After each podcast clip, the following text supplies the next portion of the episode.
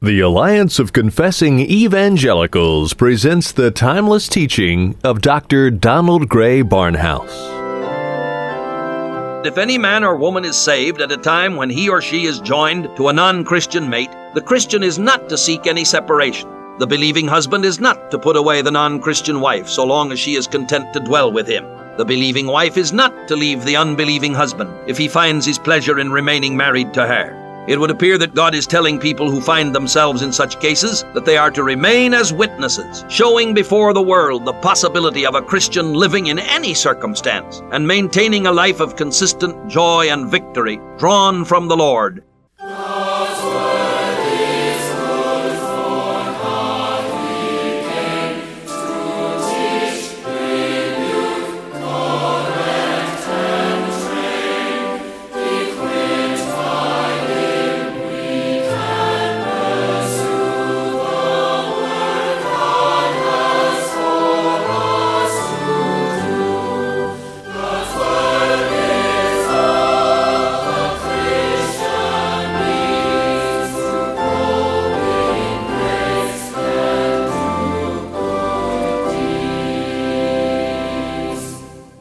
Over a half a century ago, the late Dr. Donald Grey Barnhouse, then pastor of 10th Presbyterian Church in Philadelphia, saw the need to spread God's Word beyond the hearing of his local congregation.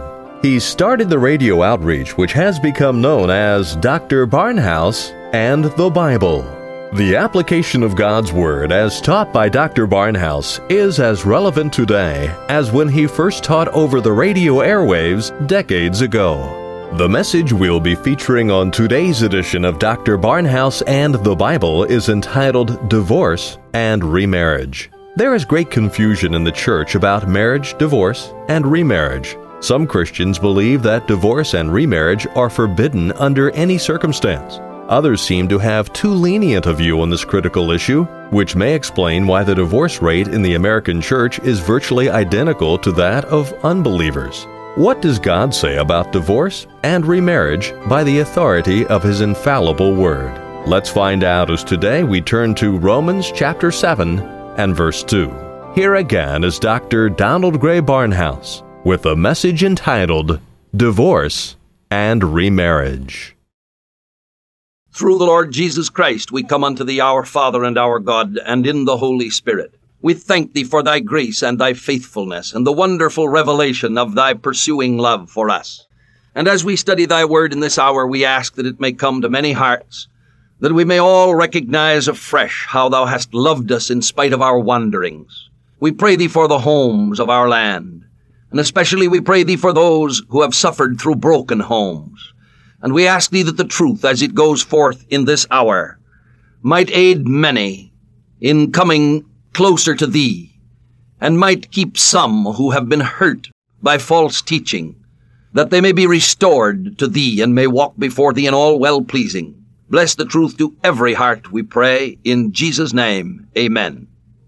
Our text today continues our study in the opening verses of the seventh chapter of Romans. We have digressed from the doctrinal teaching in order to study incidentally the question of marriage and divorce. Paul used the illustration that a woman is bound by the law to her husband as long as he lives, so that if he be dead, she is freed from the law of her husband. We took that verse because of the fact that there is so much difficulty in our country today, so many thousands of broken homes, so many thousands of marriages, divorces, and remarriages, that many people are in great, great confusion.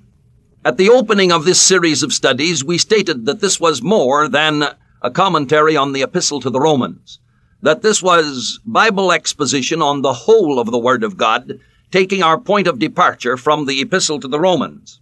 It is in the light of that fact that we have digressed in order to give the incidental teaching on marriage and divorce, which may be found here. During the last two studies, we have taken this text, the law of her husband, and have shown from the scripture the nature of true marriage and consequently the nature of divorce. We took the story of Hosea, how God, through this prophet, played a pageant in front of the people, using Hosea to play the part of God himself, while his faithless wife played the part of Israel. the more she was dissolute and wandering, the more Hosea loved her. And this is the picture of our covenant keeping God. Today, we wish to consider the nature of divorce. Every Bible teacher who goes from place to place teaching the Word of God is confronted in almost every city with someone who asks questions about divorce and remarriage. Sometimes the questions are put out of curiosity, sometimes through a desire to confirm one in a judgment of someone else who seems to be in a wrong position, sometimes by someone who has been personally involved and who wishes justification for a position or who wishes light from the Lord's word in deciding a course of action. Some time ago, I wrote an article in our magazine called Divorce and Remarriage, and many of the statements which I am about to make today are taken from that article given at that time. I have not changed my position, and in these years I have come to much further knowledge on the subject, but I'm quite sure that it can lift the confusion from many minds, can perhaps give comfort to some, and can bring conviction to others. Some time ago in California, I was approached after a meeting and asked my opinion on the divorce matter.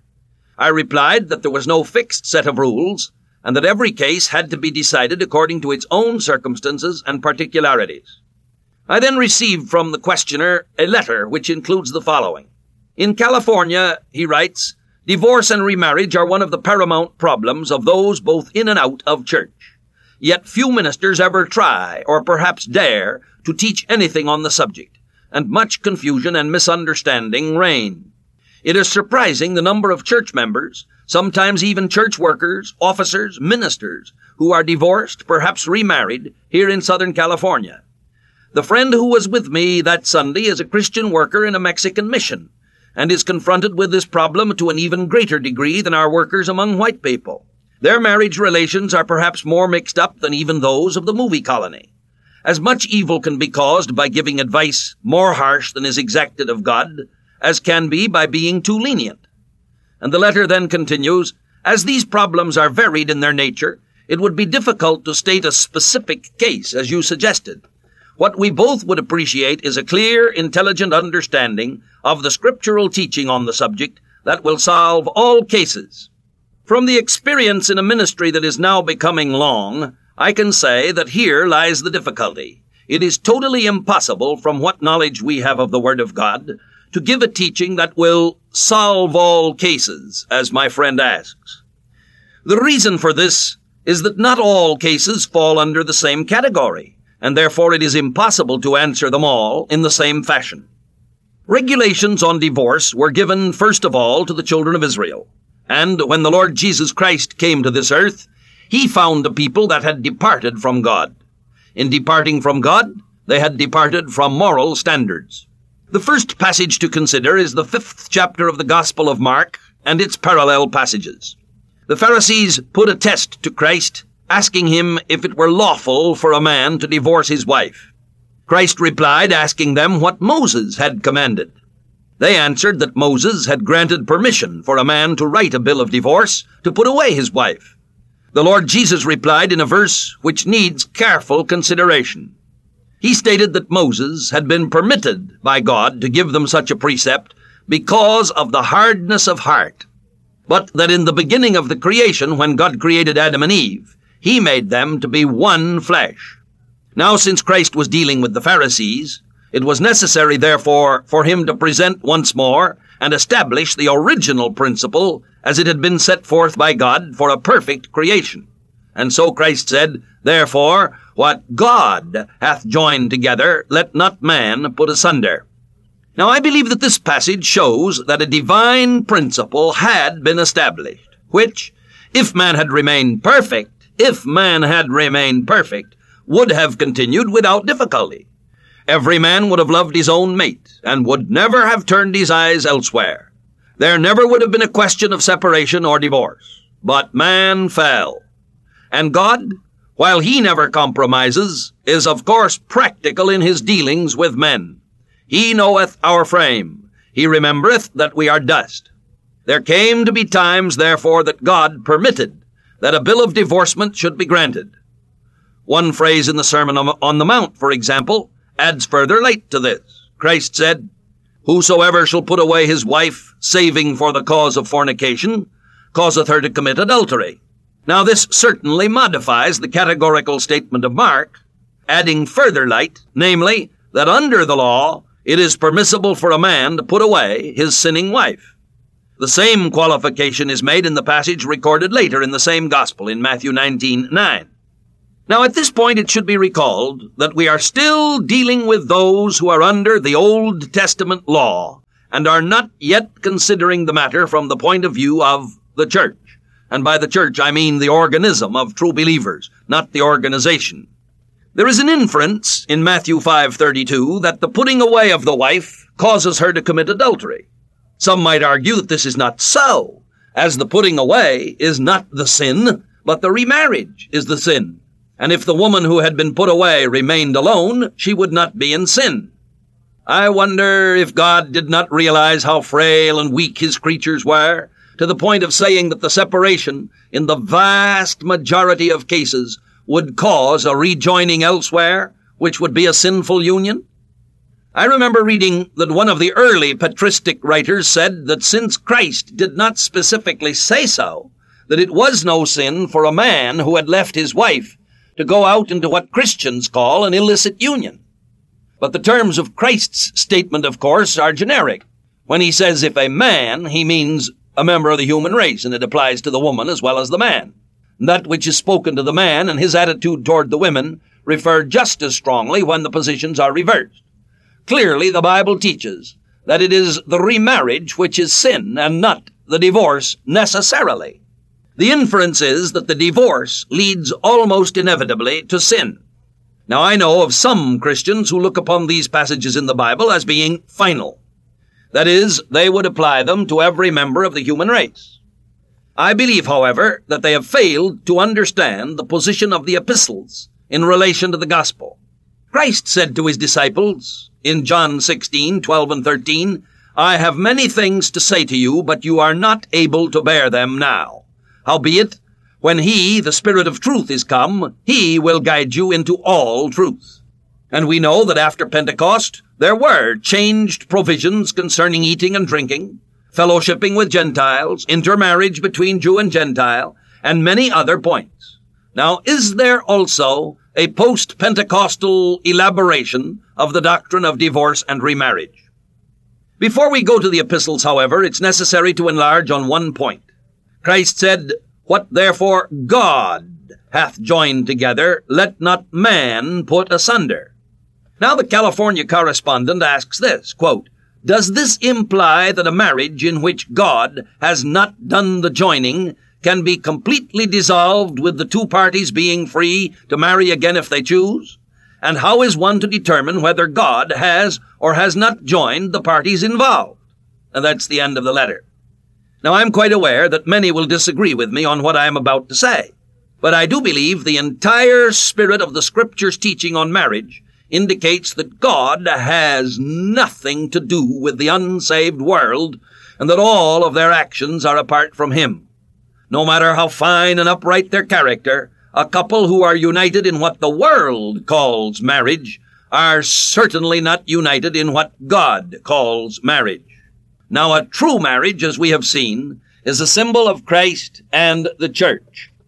We therefore leave entirely out of our consideration everything in connection with those who are unsaved. Let me give an example. Many years ago, a young man was definitely and thoroughly saved under my preaching.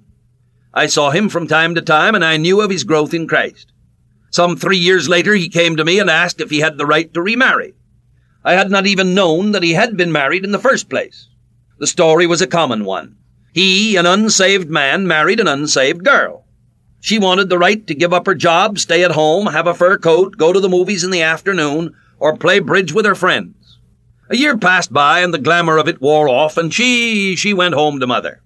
In another year, he received notification from the courts that she had sued him for divorce on the usual grounds that are recorded in such cases in some instances incompatibility, or in others cruel and barbarous treatment or desertion. The young man was sick of the whole matter. He ripped the paper into pieces and threw it in the wastebasket and let the matter go by default.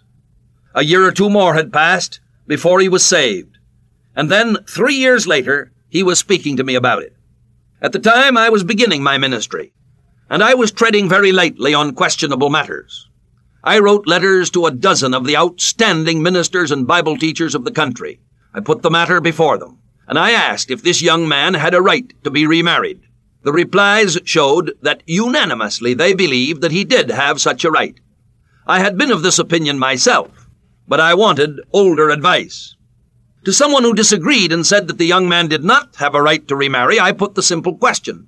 Suppose he had lived with this woman for a year without a marriage ceremony. Would he have a right to marry now that he's saved? The answer was, of course, that he most certainly would.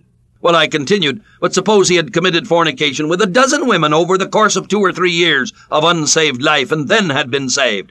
Would he now have the right to marry? And again the answer was that he most certainly would.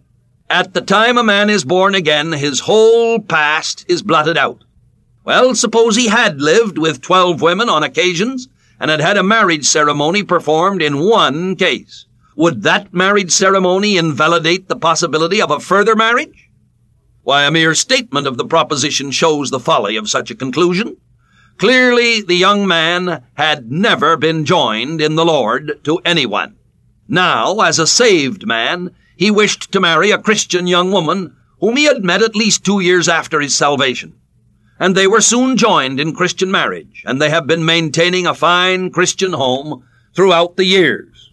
It would be my judgment, therefore, that true regeneration, taking place at any time, blots out all that goes before and leaves the new creature in Christ Jesus with a new life, clean and fresh, as God will open the way. Another phase of this subject involves the cases on individuals who are born again after their marriage and who find themselves coupled to an unsaved partner. The early Corinthian church was composed, we have reason to believe, in large proportion of such unions. Here the Word of God speaks categorically. If a woman is saved at a moment when she is already married to an unsaved man, she is not to depart from her husband, we read in 1 Corinthians 7.10. But the very next line adds, But and if she depart, let her remain unmarried or be reconciled to her husband.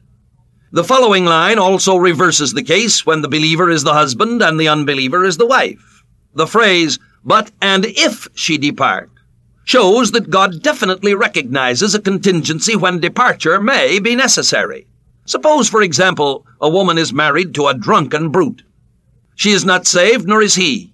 And then she is born again. He threatens her life. Is she to stay with him and be killed? And to allow the children to be killed? Clearly, the Bible indicates that she is to leave him. Subsequently, however, she shall either return to him or remain away, but unmarried. The Lord then goes on to say in verse 12 or 13 that if any man or woman is saved at a time when he or she is joined to a non-Christian mate, the Christian is not to seek any separation. The believing husband is not to put away the non-Christian wife so long as she is content to dwell with him. The believing wife is not to leave the unbelieving husband if he finds his pleasure in remaining married to her. It would appear that God is telling people who find themselves in such cases that they are to remain as witnesses showing before the world the possibility of a Christian living in any circumstance and maintaining a life of consistent joy and victory drawn from the Lord and not from the springs of earthly joys. I recently had the occasion to tell a Christian woman whose husband had left her that what had happened was simply this. She had taken him for better or for worse, and she had gotten the worse, and that to the honor and glory of the Lord, she should live with her problem as a witness for Christ.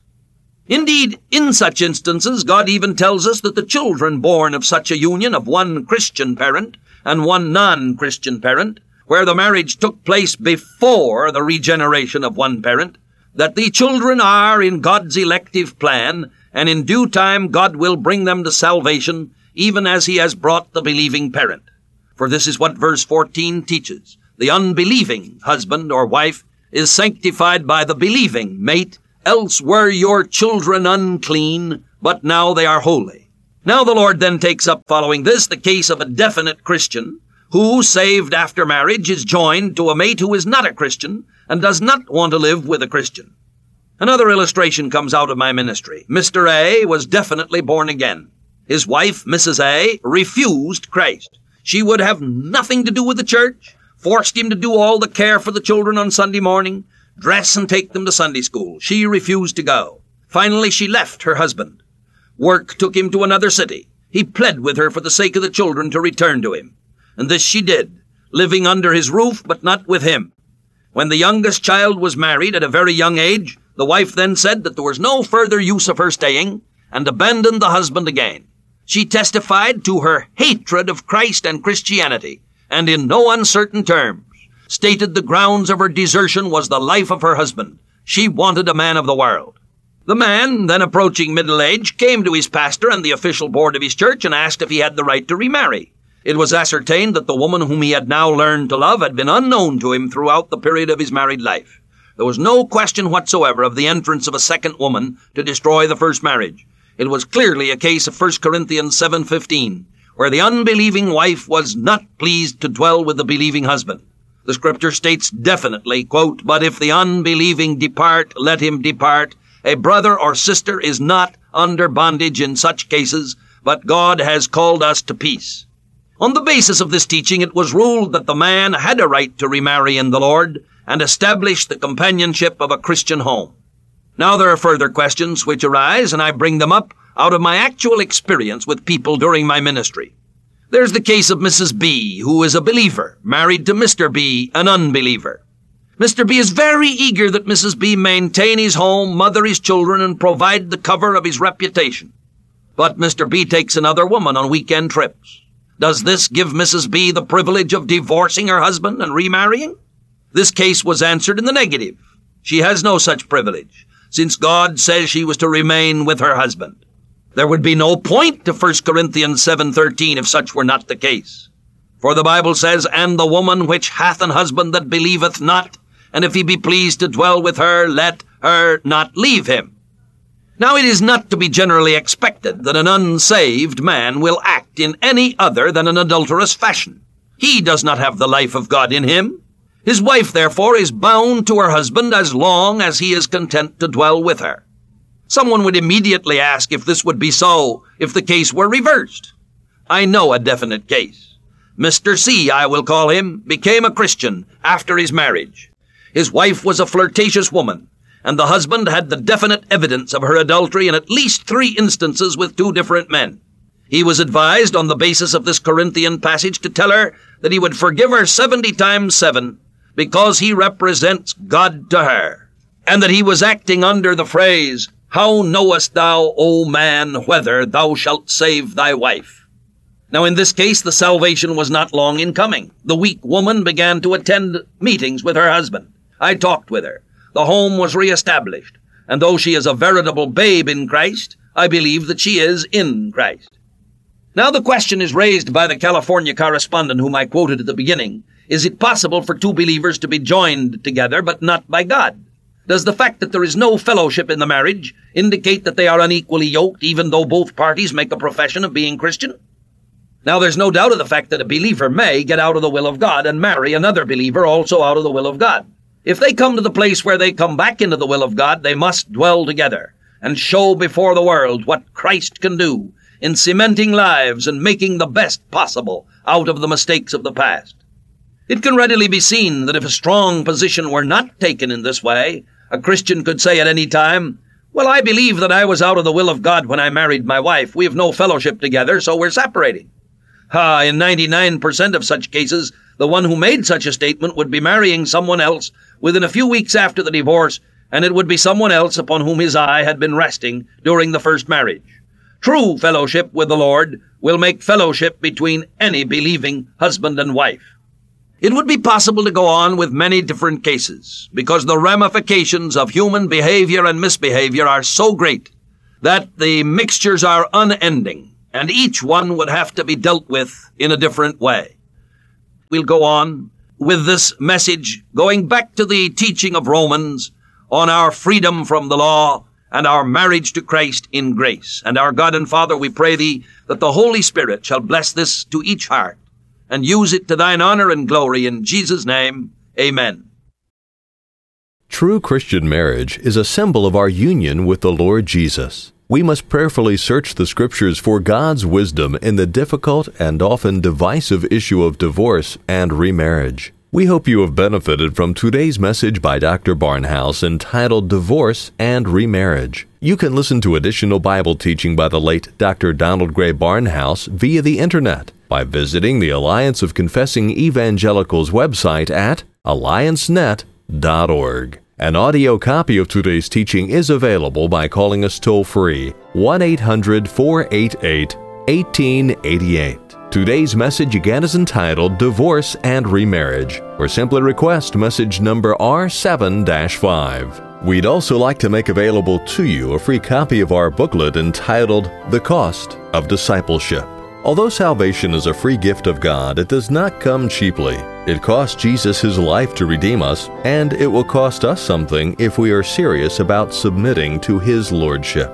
This free booklet will show you that as pilgrims in this life, we must count the cost of discipleship, learn to travel light, and realize that following Jesus radically changes our relationships. Discipleship is demanding, but the Lord promises that He is always with you Ask for your free copy of The Cost of Discipleship when you call or write.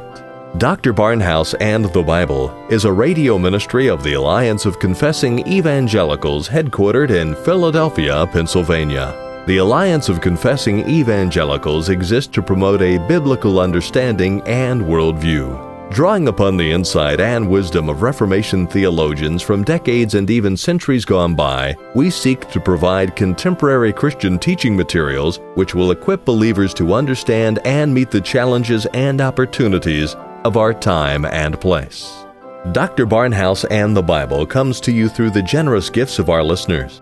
If you have benefited from this broadcast and would like it to continue, please prayerfully consider a donation to help us keep this ministry on the air.